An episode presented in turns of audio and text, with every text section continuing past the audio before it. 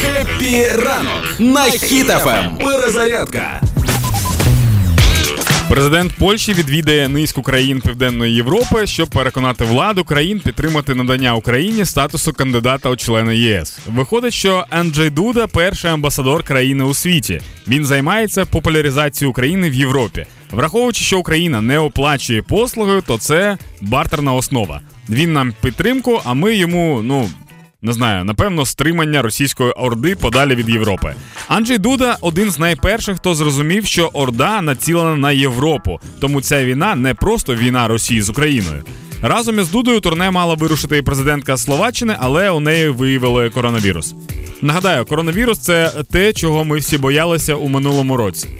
Ну, пам'ятаєте, знайшли таку хворобу, яка дуже швидко поширюється, краще мінімізувати контакти та намагатися побороти її всім світом. Як русня, тільки віруси.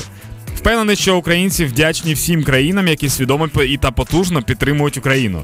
Всім іншим хочеться побажати одного: Олаф, сух ді ая. Продовжуємо боротися та перемагати. Підтримуємо одне одного та допомагаємо нашим воїнам. Слава Україні! Перезарядка. Хеппі ранок на хітафем.